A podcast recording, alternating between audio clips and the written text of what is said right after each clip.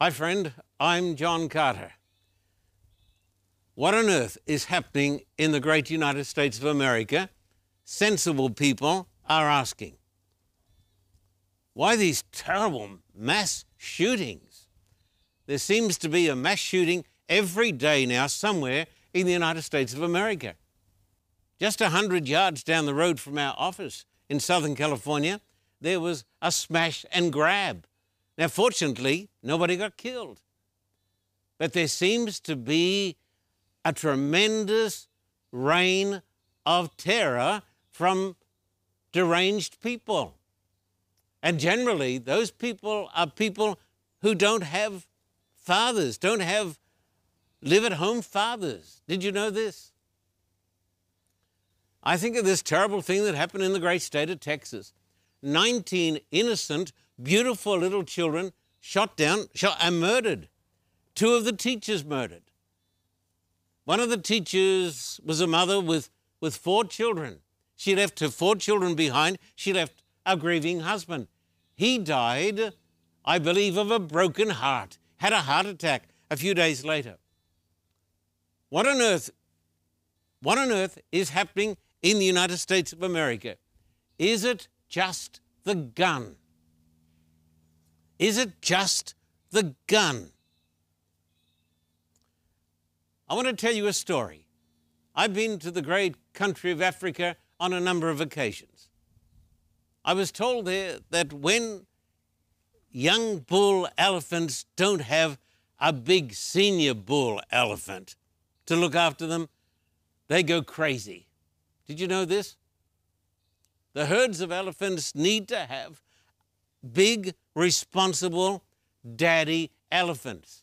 When that doesn't happen, the young elephants, the young male elephants, the adolescents go crazy. And that is what is largely happening today in the United States of America. The young man who did this terrible crime in the great state of Texas didn't have a father who stayed at home, but he had a mother who was on drugs. He was being brought up by the old grandmother, and he showed his gratitude by shooting his grandmother. There seems to be a similar scenario in all of these terrible stories. It is the breakdown of the American family.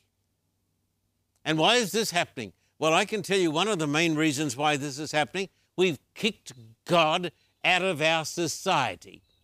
In our stupidity, we have abolished God from the schools. We've done this in the name of the separation of church and state. But the founding fathers did not want to see us doing what we're doing today. We got rid of the Bible from the schools. We got rid of the Ten Commandments. We got rid of prayer out of the schools.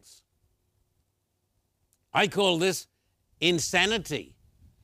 We have sown to the wind and now we are reaping the whirlwind. I have some news for you. It's going to get worse until we wake up to ourselves and we turn to God. The Bible says, If my people who are called by my name shall pray and seek my face and turn from their wicked ways, then I will forgive their sin and heal their land. What is needed? a spiritual rebirth. You see, when you get rid of God, you get rid of man also. The death of God always leads to the death of man. Where does it start? It starts with me.